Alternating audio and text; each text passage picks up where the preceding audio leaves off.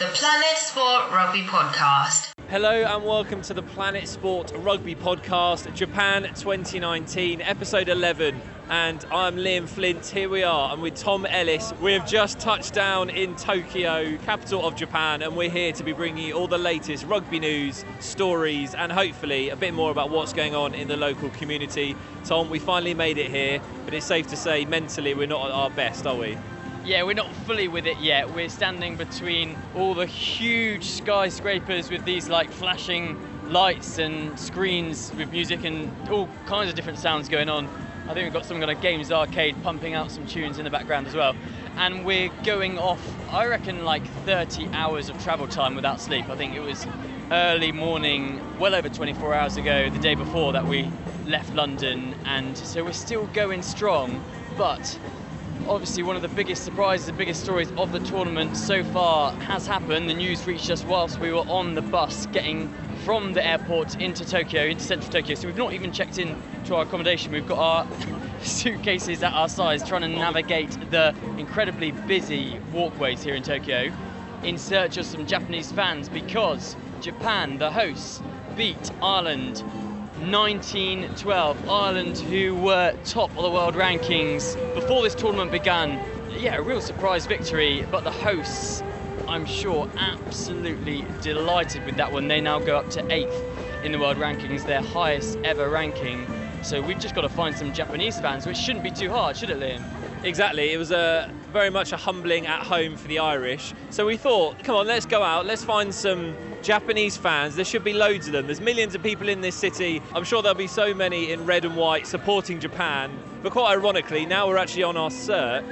They seem to have disappeared. So our mission, Tom, isn't it? We're going to chat to two or three and hopefully get some immediate reaction even though right now it seems like Tokyo doesn't realise what's just happened. No, I think we're missing something. I think we're probably missing the party. So our plan now is to crash the party and bring you some reaction from that brilliant victory by the hosts.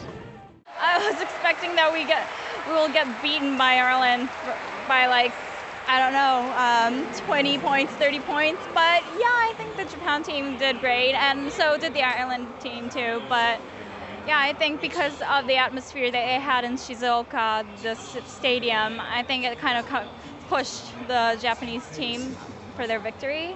Today, today's game is very physical. It's strong, strongest. The, is the most we see the games. Mr. Eddie Jones teach. Eddie Jones. Eddie Jones. Eddie Jones. Eddie Jones is very popular here. Yeah, yeah, very, very, very popular. So we watched in Omotesando in a sports bar. It was so exciting. Everyone was so excited. It was great.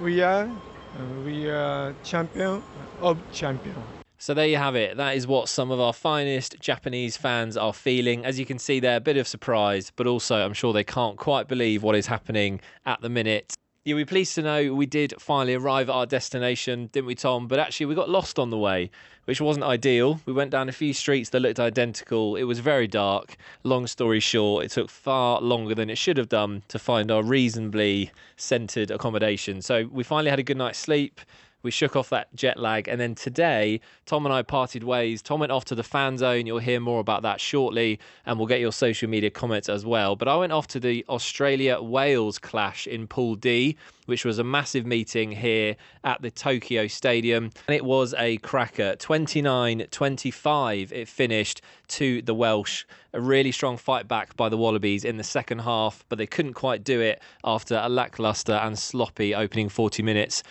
And as we left Tokyo Stadium, I was with our rugby analyst for this World Cup, Jeff Anderson, who was sat next to me throughout the whole thing. Here's what we made of the encounter.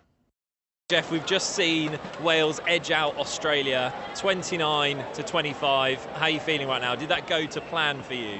It was absolutely a cracker of a game. I believe I said earlier in the week, I can't tell you who's going to win this game. It was so close. And did you worry a little bit for Wales in the second half? Australia coming back very strongly, but ultimately just left themselves too much to do in that second half, didn't they? Well, I see you see that I have my Wales supporters jersey on. yes, um, I'm telling you, Wales were just fired up the first half, but Australia was double fired up the second half. But I am from New England originally, Boston area, New England Patriots, Bill Belichick, Tom Brady, And we say about they say about the defense, bend, don't break. And that's what Wales did. They bent, but they did not break. And how much do we actually need to read in to these pool game matches? Is it just about getting through? Doesn't matter who you beat, or the fact that Wales are now beaten the Wallabies? Is that going to really carry them and give them a big boost, and vice versa, really hurt the Wallabies? What do you think? It is, uh, especially for the, against the Wallabies, because no team has ever won the World Cup with a blemished record, with a loss. They've all been unblemished. So now they have a loss. Ireland have a loss. Wow, Japan's riding high. Wales are riding high. England are riding high after slaughtering the USA. It's really going to be uh, open, wide open, I think. It's not going to be a waltz in for anybody like the All Blacks. So, have you seen enough from Wales tonight that makes you think they could go all the way? Has it changed your mind? No, no, I, I, I haven't. I haven't. I, I, I saw the Ireland Scotland game. I thought Ireland played a much better defense than Wales. You know, Wales, is, I think, is on the weaker side of the pools, pools A and B. You know, Pool B, they got the All Blacks, uh, South Africa, and they have to play the winner and the runner-up of Pool A, which is going to be Japan and probably France. Uh, so uh, who knows? Who knows? So do you think the Wallabies will be a bit, little bit worried after this, or do you think it's just a blip and they'll still be a big threat in the next round? Oh, definitely. They'll be a huge threat. I mean, we saw what they did in the first game against Fiji, just took them apart. So while Liam went off to the game, I decided to brave Tokyo's sprawling metro network. Just under 38 million people call this city home. It's one of the largest metropolitan areas in the world. So I went over to the other side of central Tokyo to try and find the fan zone and try and speak to some rugby fans to hear what they make of the tournament so far. The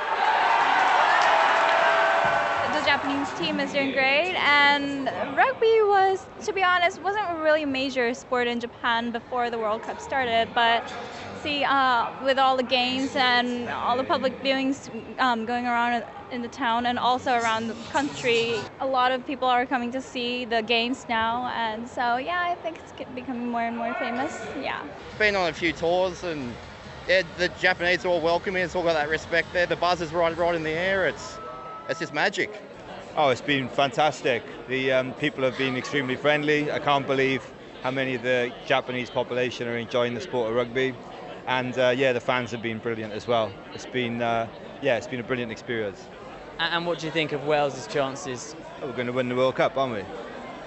I think we'll top the group, and then um, I can see us playing France or Argentina, and then playing South Africa in the semis. I think we'll win that and play New Zealand in the final. We're literally just arrived. We um, flew over from Edinburgh yesterday uh, and watched the Japan Ireland game live on the plane flying over, which uh, made us feel a little bit almost like turning back, but no, we're still optimistic because we're Scottish, so wait and see what happens. That's a great moment to arrive in Japan then after that surprising win. It, it was really, really emotional on the flight because we really, really wanted Japan to win, although it doesn't do Scotland any favours, no. realistically. But we were just delighted for all the people on the flight that were watching alongside us. You know, it was a really great atmosphere. And so you've just touched down in Tokyo. We arrived yesterday as well. What are your like initial impressions? It feels quite different to perhaps a tournament might be in the UK. Um, what are your first impressions of, of what it might be like going forward, especially the atmosphere? That's incredible. I mean, I went to all Scotland's pool games and the quarter final in England, and I've been to previous World Cups in France. Um, I'm very lucky. I'm the dentist for the team, so I've been involved in four World Cups over the time with them. Um, so it's great. I mean, it was superb in England. It was amazing. You can sense the atmosphere here is building. Obviously, we've only just arrived. We know lots of people who are here. We're bound to bump into friends. Um, so it's just fantastic. I love following rugby, and that's it, really. So. I just think it seems very well organised. This is their first, the first Asian World Cup, so they are going all out here, and it's it's great for the country, and it worked great for tourism because I would never have come to Japan in my life. I'll be honest, but I'm here now, and already we're thinking, you know, we're here nearly three weeks, and it's not long enough. We're, we're desperate to. To think what we could do, like you know, for another trip. So yeah. it just seems very, very well organised. The train system is second to none, and it just puts every other country in the world to shame. And um, just really looking forward to using the bullet train and seeing the whole of the country with it. And you're the Scotland team's dentist. So yeah. So do they do they tend to have lots of teeth problems throughout tournaments? What, what do you what do you have to do? What does it involve? I'm not officially here. Um, I only cover home games. Um, we do all the pitch side cover. We do all the gum shields for them. Um, and we do a lot of treatment for a lot of the players. So, um, you know, a lot of them come in and make sure they're dentally fit before the actual tournament begins. So that's part of my role. And what might surprise people about your work and what you do that people might not think about? For example, I would do a lot of facial stitching. Uh, there are very few dental injuries, the gum shields work really well. So a lot of my role on, on match day is facial stitching, and obviously within that window of a blood injury. So uh, I don't think people imagine dentists doing things like that, but that's kind of what we do. So.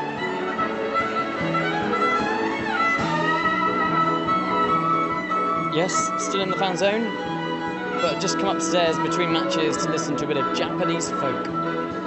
Lovely.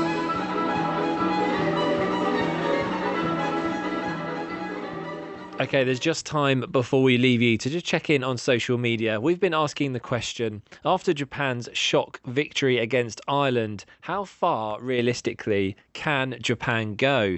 So we've been filtering through your responses and we've just got time to pick a handful here. Let's start with Emmanuel Madubanlela in South Africa. And he says, I doubt they will go far, but it was a good win all the same.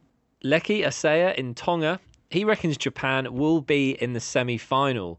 So Lecky very confident there. I'm sure the whole nation of Japan is rejoicing at that prediction. And the final words go to Paul in Uganda. He says, I think Japan came in with a lot of seriousness, and this may take them far in the World Cup. So there you go, some different perspectives. And as always, we really value your opinion here at the Planet Sport Rugby podcast. So as always, please do get in touch with us. We'd love to hear your thoughts on who's going to win, which players have stood out to you so far. So the number to get in touch with us on is plus four four seven seven zero seven seven seven six seven nine zero. That was plus four four seven seven zero seven. 776 790. Tell us your name, which country you're supporting, followed by your comment, and who knows, you may end up being featured on one of our future rugby podcasts here at Japan 2019.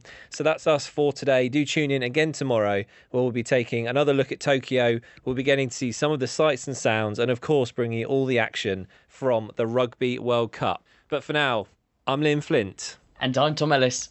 And this has been the Planet Sport Rugby Podcast, Japan 2019. And this is a Passion for Sport production. Bye.